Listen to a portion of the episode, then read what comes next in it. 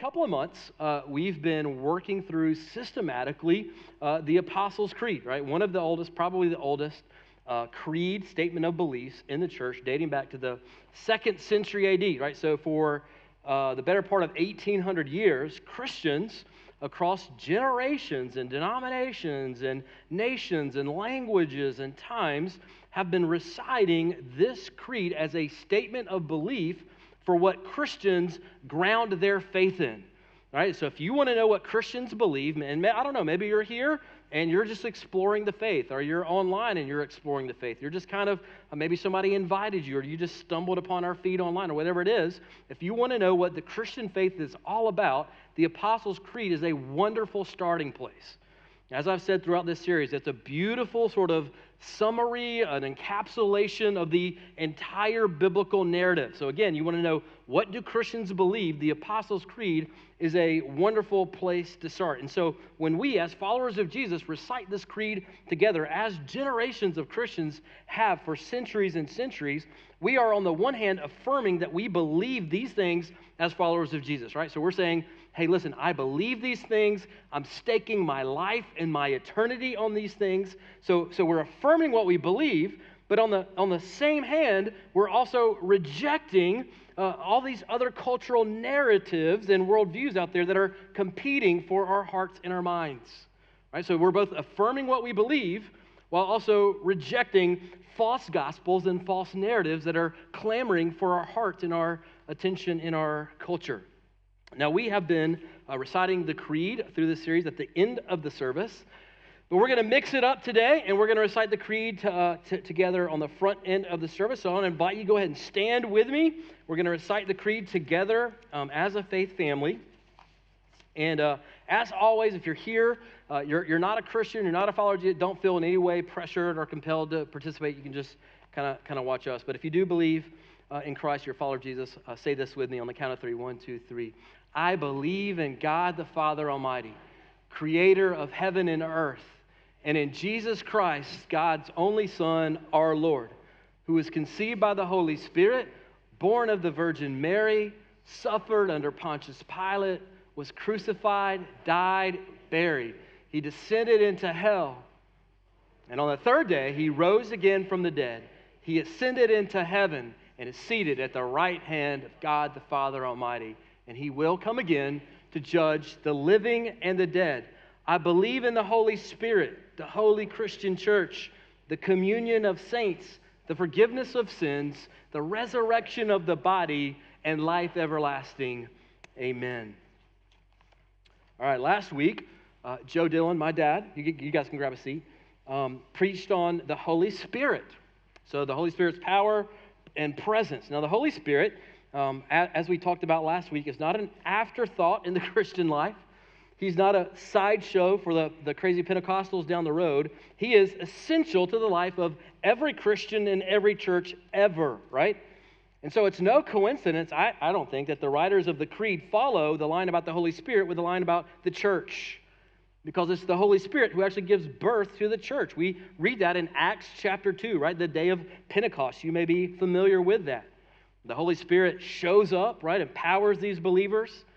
The Apostle Peter, right, one of the disciples, one of Jesus' three closest friends, who just 40 days prior was such a coward that he denied Jesus three times the night before Jesus went to the cross. He now uh, receives the Holy Spirit on the day of Pentecost.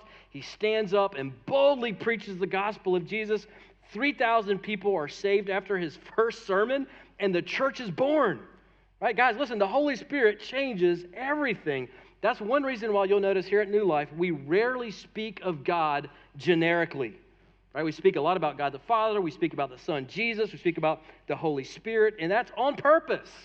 Because we believe that to, to really grasp the triune nature of the biblical God, we have to understand those things about who He is in order to experience all that He has for us as followers of Jesus in this life. And so here's our line for today. This will be on the screens for you. Actually, uh, two lines. We're going to do two lines today. So two for one special. You're welcome. On the screens, I believe in the holy Christian church and the communion of the saints. Now, the New Testament uh, says a lot about the church. There's no way that we really can unpack everything that the Bible says about the church. Um, so we're just going to kind of hit the highlights, and then you can go deeper uh, in, in, your own uh, time together with the Lord throughout the week. But uh, the, the Holy Spirit, as we just said in Acts chapter 2, gives birth to the church. And if that's true, and I think it is, and if Jesus died for the church, which he claims that he did, and if he calls the church his very bride, which he does, the question for us then is as modern day followers of Jesus, how, how important should the church be to us? Should it, should it be sort of a, an add on, a, a tack on, like a thing that we do when uh, nothing else is, uh, is pressing on our time? Should it, should it be a kind of medium priority level for us? Should it be a high priority level? Can we live with it, live without it? You know, how, how, should we think about the church as modern day followers of Jesus? I think we've, I, I would imagine all of us have heard some kind of comment like, and, and in fact, many of us have probably made comments like this. Um, we, but for sure, we've all heard things like, hey, listen, I, I, like Jesus, I'm into Jesus, I just don't care for the church right? So most of us have probably heard things like that. Or, hey, listen, I'm, uh, I'm, thanks for the invite, Chris, but I, I'm, I'm spiritual, I'm not religious, and so I, I don't need the church. Or how about this one? Uh, my, my church is in the woods, or at the lake, or on the golf course, or in the tree stand. I, I feel uh, close to God in nature. We've all heard, again, heard those statements. Many of us have made those statements ourselves. And frankly, if I'm being honest, like I get it. Like, I get the sentiment behind all of those comments because the reality is, I also feel really close to God in nature. Like, I, I, love being out in nature, experiencing His beauty of the, the creation that He made. Like, it makes me feel close to Him. And the reality is, at least in my experience, many of the people, if not most of the people who make comments like that, have been the most wounded and injured in a church. Now, now here's, here's the reality, because I, I never want to uh, sugarcoat things for you. I never want to mislead you or, or lie to you. Here's the reality church can be a really messy, dysfunctional place at times, can't it? It just can be. In fact, if you stay in church long enough, here's what I can guarantee you. If you stay long enough, somebody's going to hurt your feelings. Promise. Somebody's going to step on your toes. Somebody's going to offend you, irritate you, annoy you, maybe all at the same time. A good chance it's me. All right? Good chance maybe it's you doing that to me too, all right? That, that's just the reality of it. And so it's really easy in our context and culture to cast stones at the church, isn't it? With all of her imperfections and warts and failures. And yet, what this part of the creed, this line of the creed attempts to answer for us is what is the church and why does it matter? So that's what we're going to try to do uh, together uh, this morning. So let me give you the big idea of the entire message on the, the front end, and then we'll We'll dig in. Here's the big idea on the screens for you. The church is not an afterthought in the Christian life, the church is central to the Christian life. Now, that's a big claim, and I'm going to do my best to back it up. If you have a Bible, go to Matthew chapter 16. Matthew chapter 16. That's where we'll start together. As you find your place there, uh, let me pause and just ask for the Lord's help. Heavenly Father, we, we come to you, and I think most of us would just have to, if we're being honest, confess that uh, we come in here with a lot of distractions, with a lot of things tugging on our thoughts and our minds and our hearts, things that are going on perhaps in our families and with our friends, and maybe health issues, financial concerns, uh, whatever it is, God. We've all got things that we drag in here uh, every single Sunday morning. And yet, Father, I pray that you would somehow supernaturally, by the power of your Spirit, allow us to lay those things aside just for a moment, just for the next 30, 35 minutes so that we could hear a word from you in a way that would actually help us uh, walk out of here changed people for your glory, God. And so, would you send your Holy Spirit, Father, to be here with us uh, in this place, to illuminate our minds, to open our ears, to open our eyes? And then, would you help us apply these ancient truths and these ancient scriptures uh, to our own hearts and our own lives in a way that make a difference in the world around us and in our own lives? We ask all these things in the name of Jesus. Amen. Matthew chapter 16 uh, on the screens for you if you don't have a Bible, starting in verse 13. Now, when Jesus came into the district of Caesarea Philippi, he asked his disciples, Who do people say the Son of Man is? In other words, what's the word on the street, boys? What, do people, what, are, what are people saying about me? And they said, Well, some say that you're John the Baptist, come back to, from the, the dead, because John the Baptist had already been executed at this point. Some say you're John the Baptist returned from the dead. Others say Elijah come back from the dead. Others say Jeremiah, one of the other prophets. And then Jesus kind of stops him in verse 15. He said, Yeah, but But who do you say that I am? And I think a fair question for all of us in the room watching online to ask this very morning who do you say that Jesus is? Now, I love Peter's answer. Simon Peter replied, You are the Christ, the Son of the living God. And Jesus answered him, Blessed are you, Simon Barjona, for flesh and blood has not revealed this to you, but my Father who's in heaven.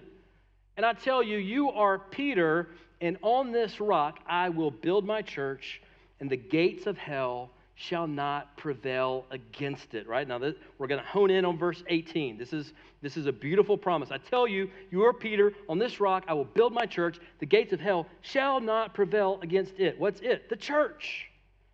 Now, I have to tell you, there's been some controversy throughout the centuries about uh, what Jesus is saying here about what this rock is that Jesus is going to build his church on. So, like, for instance, our Roman Catholic friends would say that Peter is the rock that Jesus was going to build his church on, right? So they would use this verse to say, well, Peter was the first pope, and then there's been a succession of popes throughout the century because Jesus said, You, Peter, are the rock that I'm going to build a church on. We, as Protestants, on the other hand, would lovingly say to our Catholic friends, uh, wrong. That's not what he's not what he's saying at all. In fact, Jesus, I think, is, is saying one of two things there. Uh, this is actually a play on word, right? If you read it in the Greek, uh, Peter's name is, is Petros, which means little rock or little stone.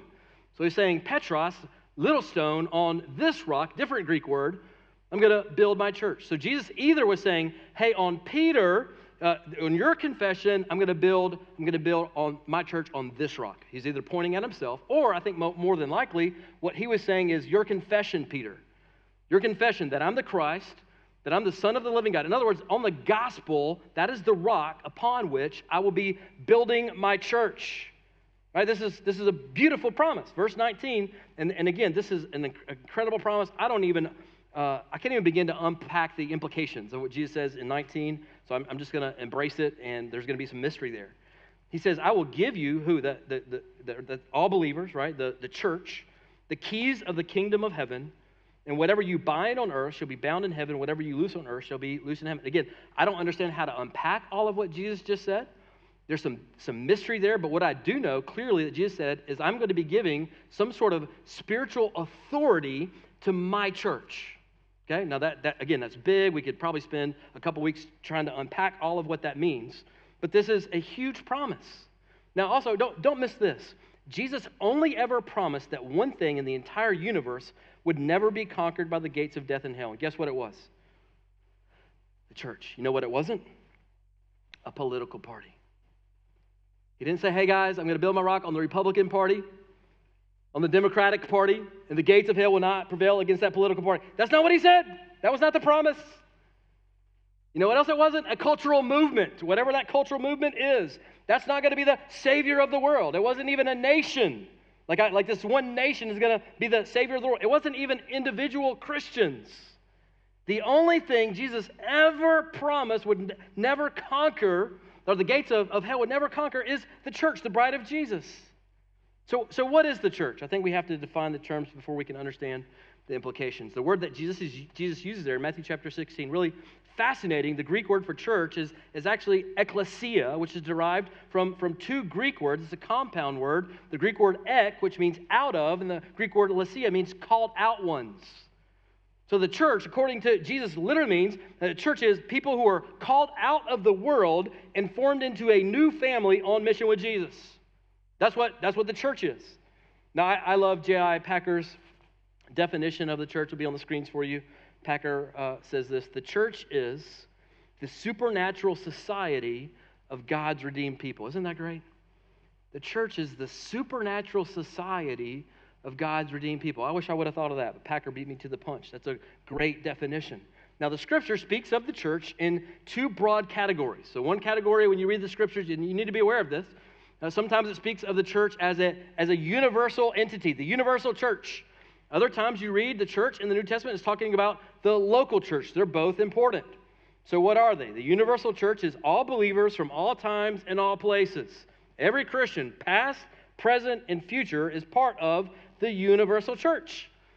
But the Bible also speaks very clearly about the local church, right? The local church is a specific group of people who gather at a particular time and place, like New Life Community Church in Asheville, North Carolina, in the year 2022 to pursue Jesus together and live on mission with Him.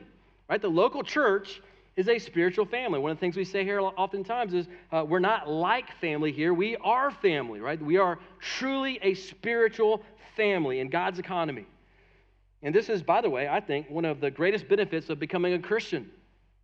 Right? outside of being made right with your Creator, right? Having a right relationship with God the Father through Jesus, and outside of having your eternal destiny secured through the work of Jesus, man, we get this entire brand new spiritual family called the church. And it's awesome and messy and beautiful and frustrating and annoying and life giving.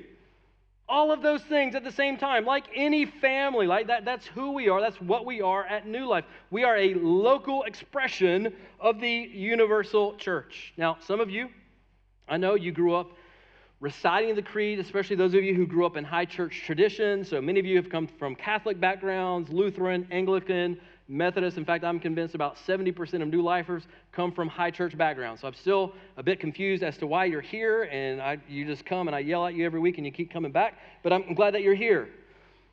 Now, now, for those of you who are from one of those high church backgrounds, you noticed immediately, week one, that I changed a word in the creed, didn't you? Some of you, some of you came up to me after the first week. Some of you have emailed me, and I've been telling you, just wait. We'll get, we'll get to it, right? That word that I changed in the creed is in today's line. many of you grew up reciting the creed with this line reading like this I believe in the Holy Catholic Church. Now, I've changed that, uh, as some Protestant churches have, to I believe in the Holy Christian Church. Now, now, here's why, because that's been the question. Well, Chris, why did you change that one word? Here's why the word Catholic, when the creed was first translated a few centuries ago into English, back then the word Catholic in the English language was used synonymously and understood uh, as the word universal. So back then, 300 years ago, when we first translated it into English, right, the, the Holy Catholic Church just meant Holy Universal Church. And everybody would have understood that 300 years ago because, again, those two words were used synonymously. However, in our day and age, the word Catholic in modern times has become associated almost exclusively with the Roman Catholic Church. And this Baptist boy just couldn't have that. So I changed the name, right? Which, again, I think, again, is, is why the, this particular part of the creed has become confusing to a lot of Christians, right? Because you, it's kind of like you're saved, you come to a church like this, like, man, we're finally in this uh, life giving, vibrant church, and, and and then yet here we are quoting about the Roman Catholic Church. Like, how does that make sense? So it's, it's brought a lot of confusion to the creed, I think. So, in order to return the creed to its original meaning, and I think more accurate meaning, we've changed the word Catholic to Christian. In any case, it just means universal. That's what that word means, right? We're talking about the universal church. All believers, past, present, future, are part of this big, beautifully dysfunctional, life giving, hope of the world family of Jesus. And so, what are the marks of a true biblical church? Now, we could spend a few weeks unpacking that. I think we probably could boil it down to maybe seven or eight. We don't have time to do that this morning. And so, what I want to do is, is just give you three from these two lines in the creed. Right, we'll spend the rest of our time unpacking those, uh, those three kind of marks of an authentic New Testament church. Now, now, here's why I want to do that. I think even in the church, even in the Christian world today, in modern day America, there's a lot of confusion about what the church is and what the church is not. Have you noticed that? You talk to a lot of Christians, maybe in your neighborhood, your workplace, your school place. There's a lot of opinions about what the church is, what the church isn't, what she should be doing, what she ought not be doing, all these kinds of opinions. So let me start by telling you what the church isn't. I think maybe that'll help us set a foundation before we talk about what it is. The church isn't, number one, an event. The church is not an event. There seems to be a, a lot of folk out there that go to church, they're under the impression that church is a one hour event that happens on Sunday morning. Now, listen, don't mishear me. What we're doing right now is important. Right? The, the corporate gathering of the saints on Sunday morning, on the Lord's Day for worship and word, I, I believe with all my heart, crucial to your spiritual growth. Crucial to my spiritual growth. And, by the way, commanded in Scripture for all believers. Hebrews chapter 10 right? Don't forsake the assembling of the believers, as some habitually do, but even more, as you see the day drawing near, gather to encourage one another. So we're encouraged as believers not to forsake the Sunday morning worship and word uh, gathering. But church is not an event. Ultimately, as Jesus says, church is a, is a people, it's a family on mission with Jesus. See, our Sunday morning gatherings really are meant to serve as a, a, a launch pad, as it were, into all of us being the church Monday through Saturday in the places where we live, work, play, go to school.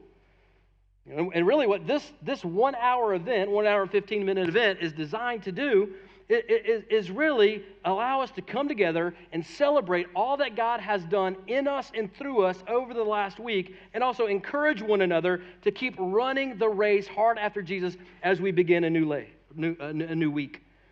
Right, so th- this, is, this really should be a launch pad, not the end game, right? Church is not an event. So if you think of church as an event, please try, try to discipline your mind to think of it um, as a people, as a family, not as a one hour event. Here's the second thing a church is not it's not a building.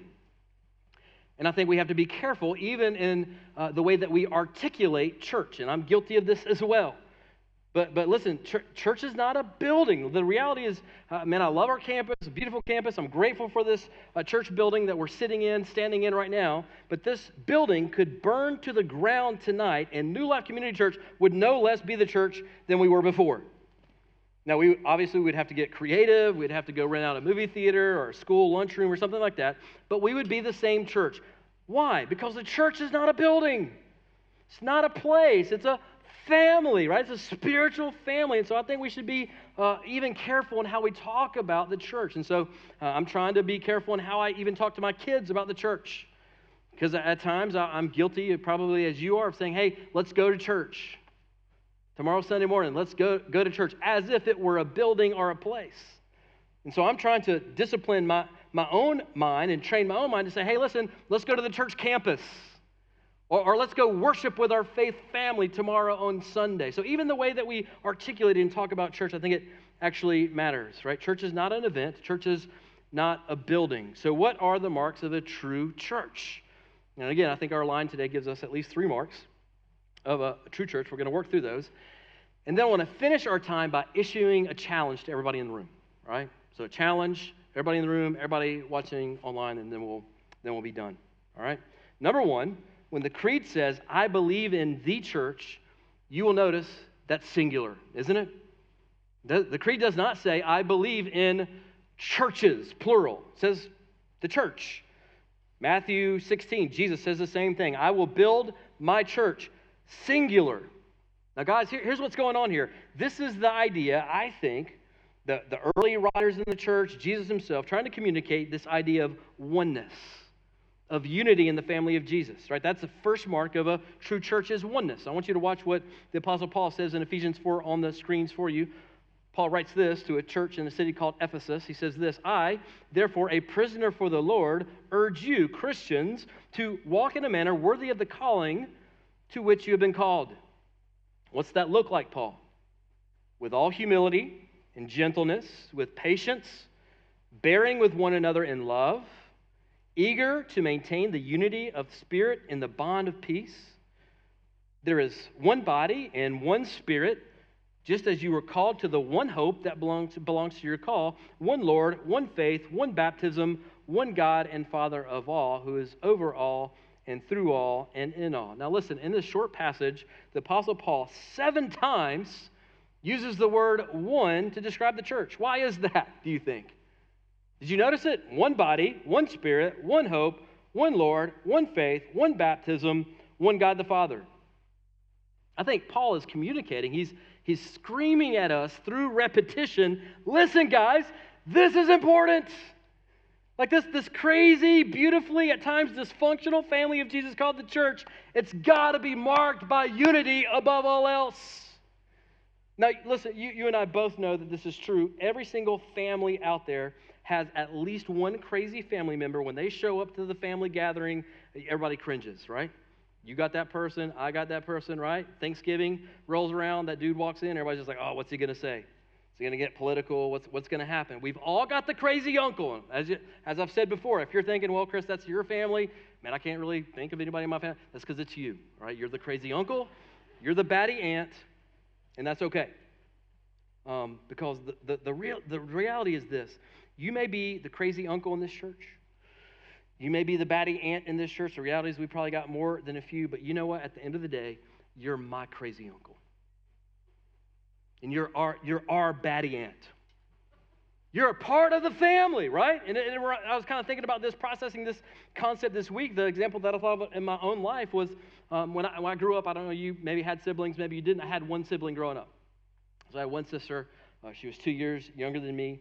And bless my parents, man, we would, we would fight like cats and dogs, right? I can't remember how many times my dad would have to pull over the car in the highway because we were just going at each other constantly right? So we would fight like cats and dogs, but let somebody else mess with my little sister, hell to pay, right? Because the reality was she might have been an annoying little sister, but she was my annoying little sister, right? And I would go to the wall for her.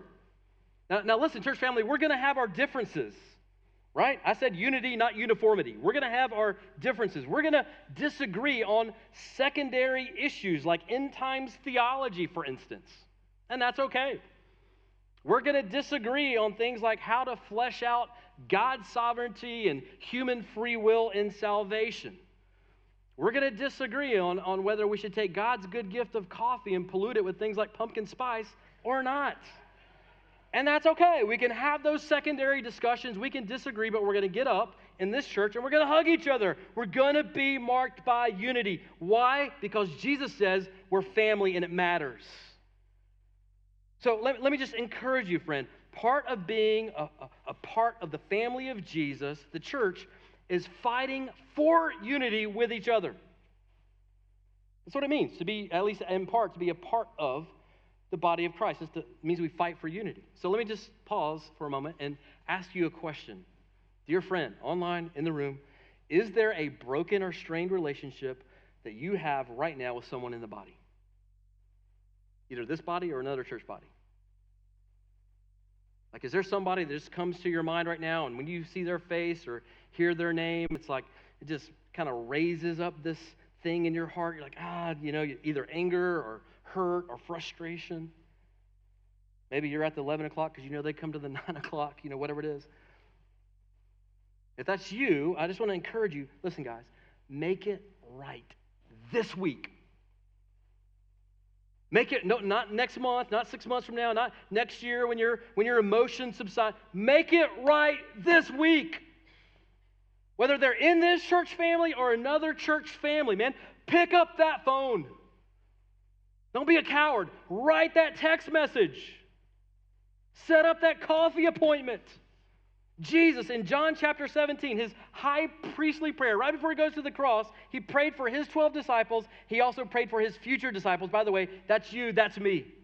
You want, you want to know what the number one thing he prayed for his disciples then and now it was for?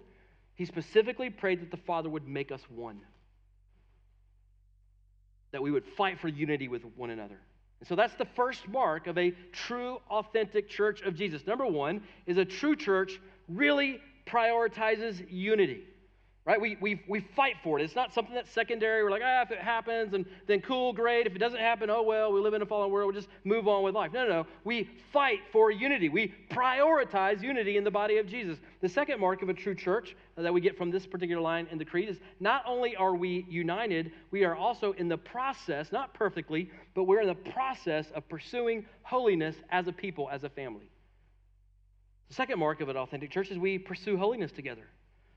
Now, I realize that word holy can feel kind of like churchy and overly spiritual and scary and like what does that even mean to kind of get the idea of holier than thou and like super judgmental and we don't like that uh, here if that's where you're at you kind of kind of hits you the wrong way that word holy uh, you should know this the word holy all that means is to be set apart to be set apart it doesn't mean that we're perfect it doesn't mean that we're sinless.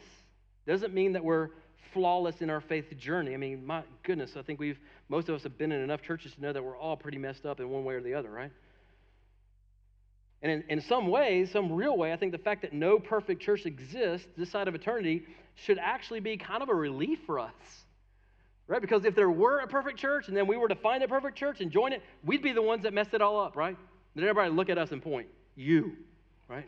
We had it going on, and then you showed up. right? So it's probably a good thing that there is no perfect church on this side of eternity. It reminds, reminds me of a story I heard of a, a pastor in the 1800s. I cannot remember if it's Spurgeon or somebody else. Somebody will probably tell me after the, the sermon. But a story of a pastor in the 1800s, and I think he was on a streetcar in London and sitting next to this lady, and he, he invites this lady to come to church right? He's like, hey, man, we'd love to have you join us on, on Sunday morning at our church. And she responded, no, no thanks. The, the church is full of hypocrites. To which the pastor smiled and responded, Man, we have room for just one more. We got room. We got. We only got one open seat for another hypocrite. It's got your name on it. Yeah, right. The, the water is warm. Come on in, sister. Right. And another way we might package the concept of holiness, maybe in a more modern way or easier to understand way, is that the church is to be countercultural. Right. I think we all understand that concept. The church is to be countercultural. Right. To be holy is to be countercultural, right? As the people of Jesus, and what I mean by that, as the people of Jesus, we do not adopt the cultural value systems of the world around us. Listen, church family, we are going to embrace culturally unpopular positions on everything from marriage and sexuality to financial generosity to how we parent our kids to how we love our spouses.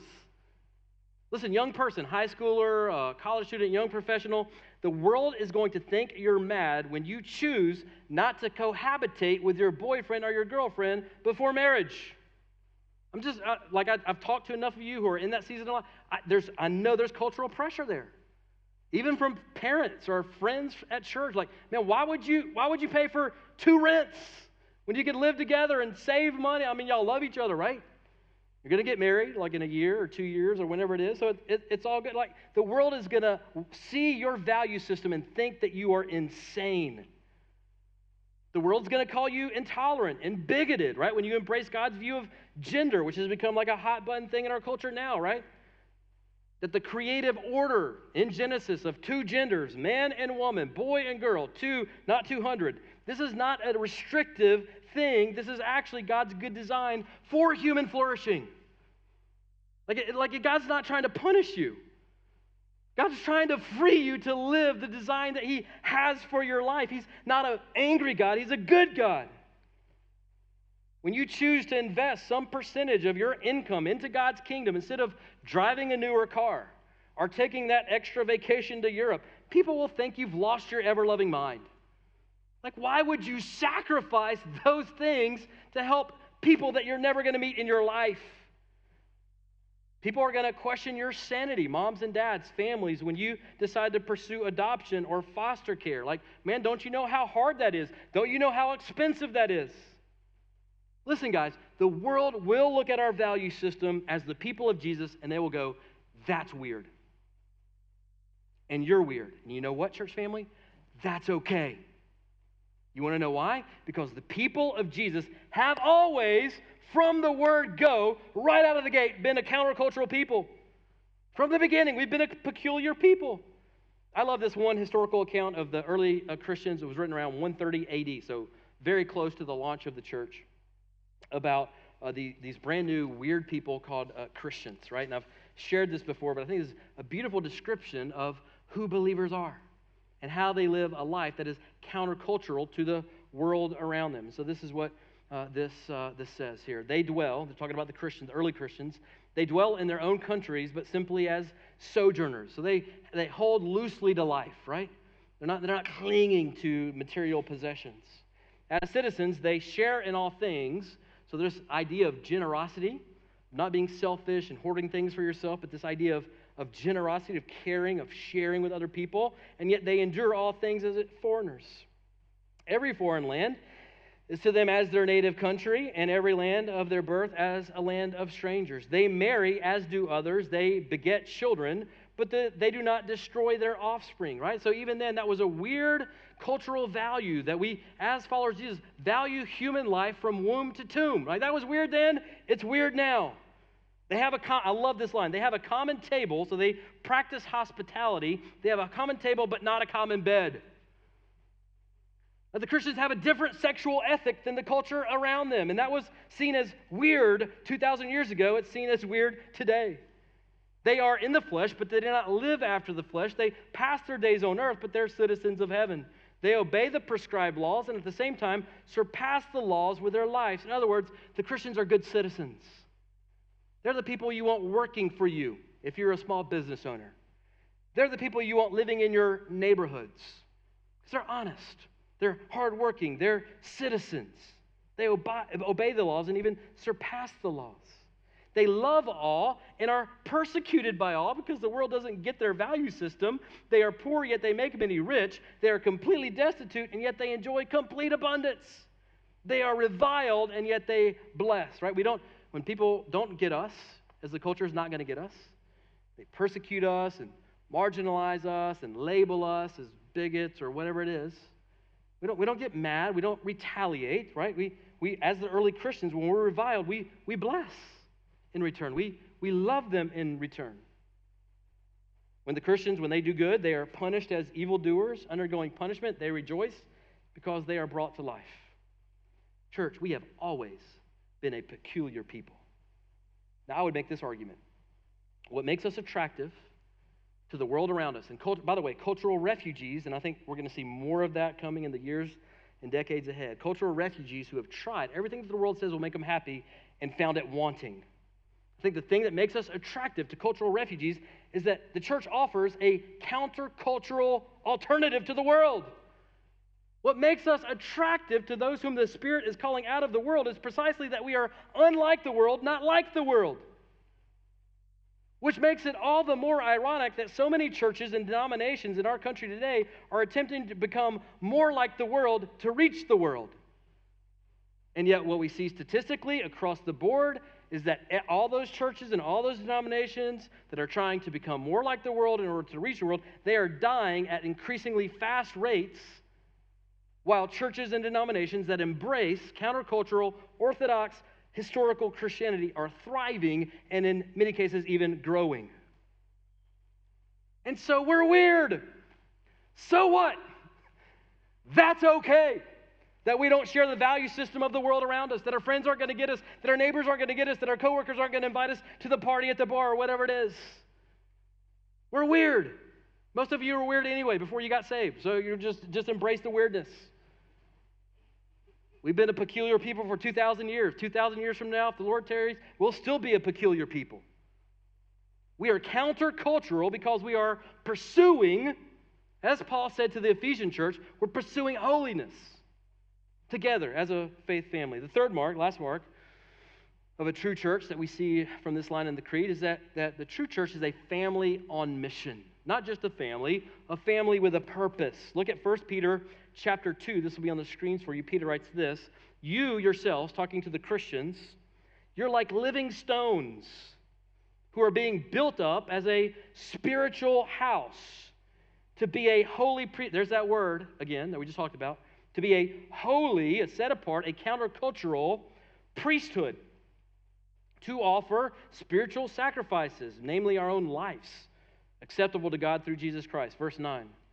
But you are a chosen race, a royal priesthood. That there's that word again. A holy nation, a countercultural nation, a people for his God's own possession, that you may proclaim the excellencies of him who called you out of the darkness into his marvelous light. Once you were not a people, but now you are God's people. Once you had not received mercy, but now you have received mercy.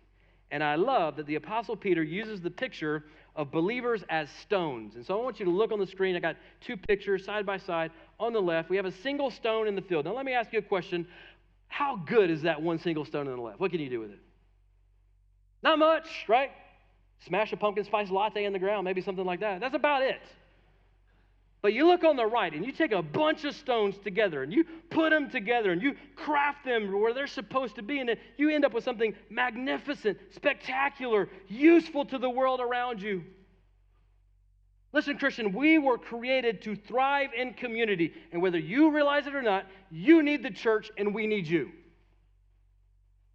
You need me and I need you.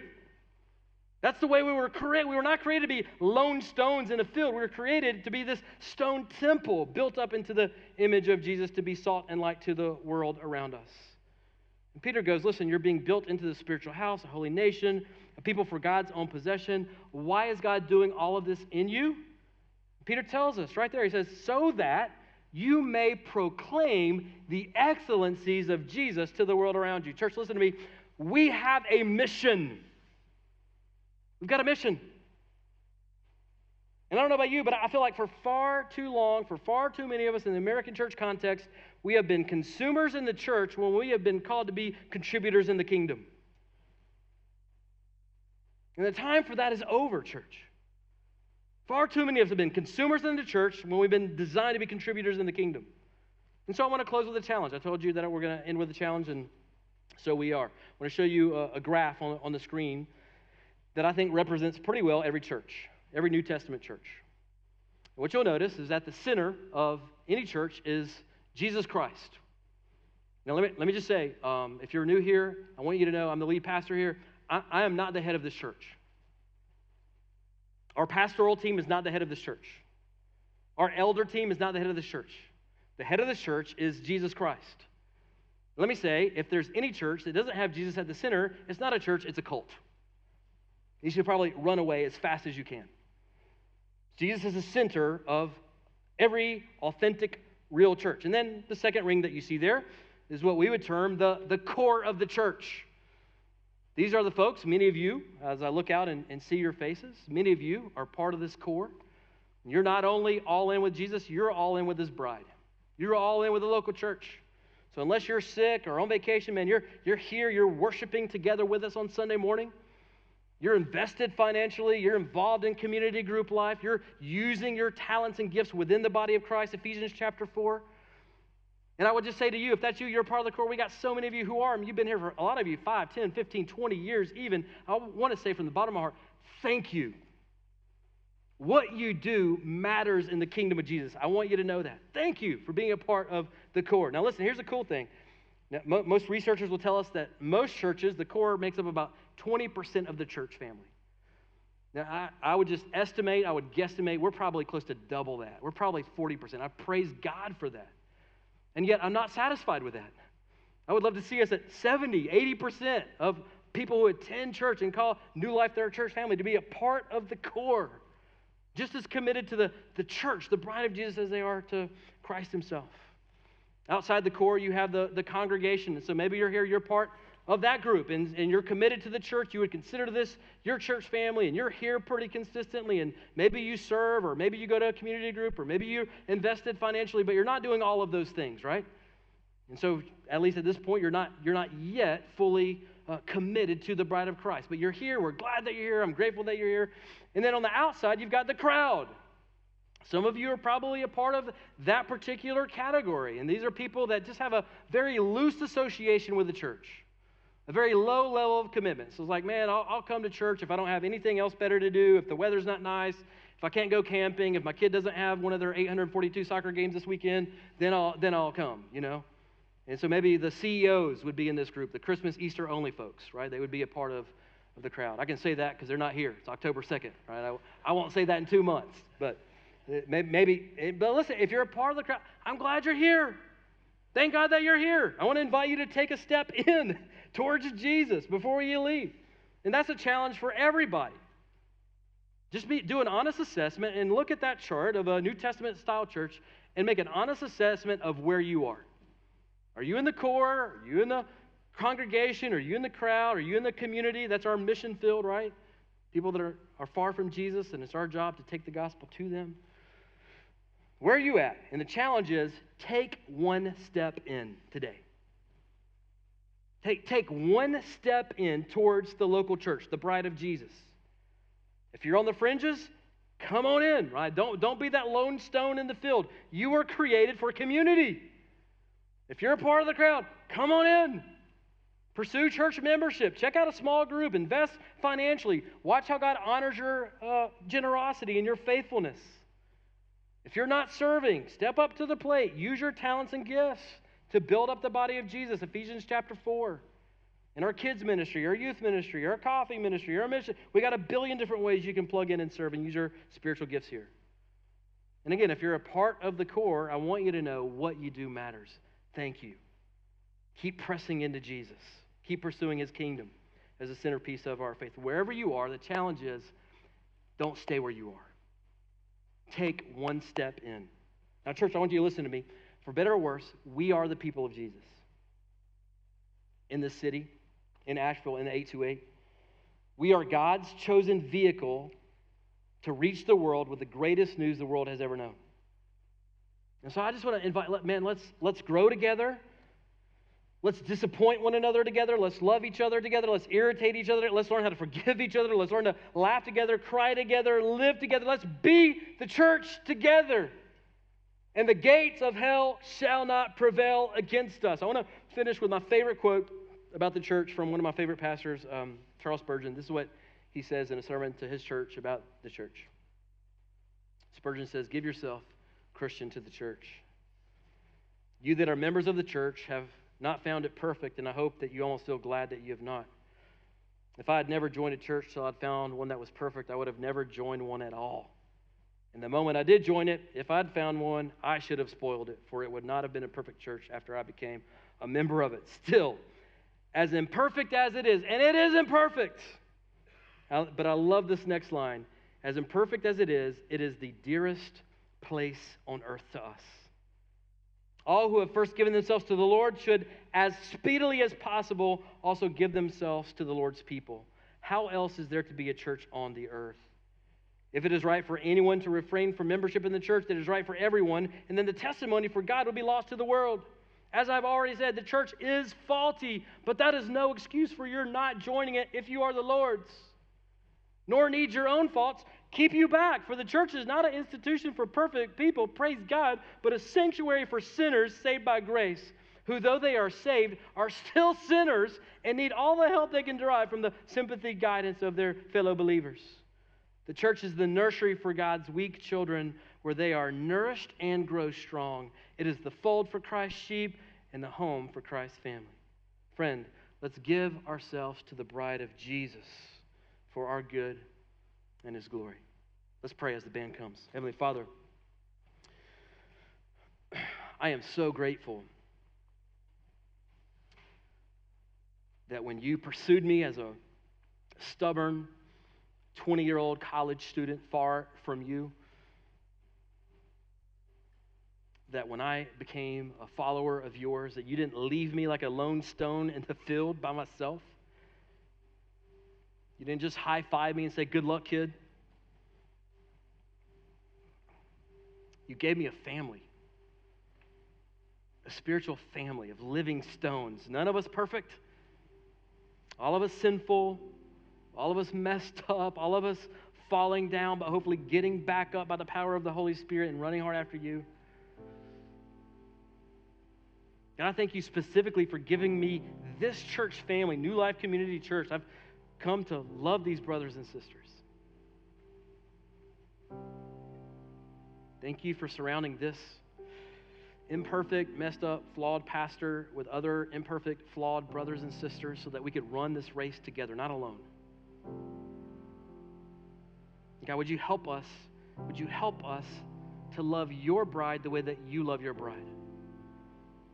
In spite of all of her imperfections and idiosyncrasies and warts and ways that she messes up, God, would you help us to see her, the church, through your eyes? Beautiful, holy, set apart, a priesthood, a holy nation.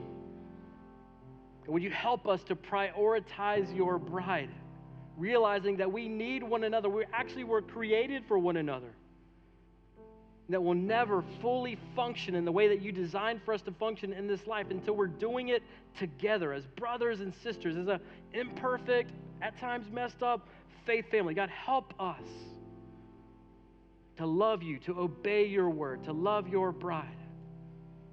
Thank you for sending us on mission together. Thank you that church is not just an hour event on Sunday morning, it's not just a building. We're, we're being built into this supernatural family, this supernatural society of God's people sent to be salt and light in our neighborhoods, in our workplaces, in our college campuses, in our high school campuses. Help us to be that faithfully, though imperfectly, faithfully, increasingly, day by day, as we follow hard after your Son and our Savior, Jesus Christ. And it's in His strong name that we ask and we pray all these things. Amen. Church family, let's stand. Let's worship him.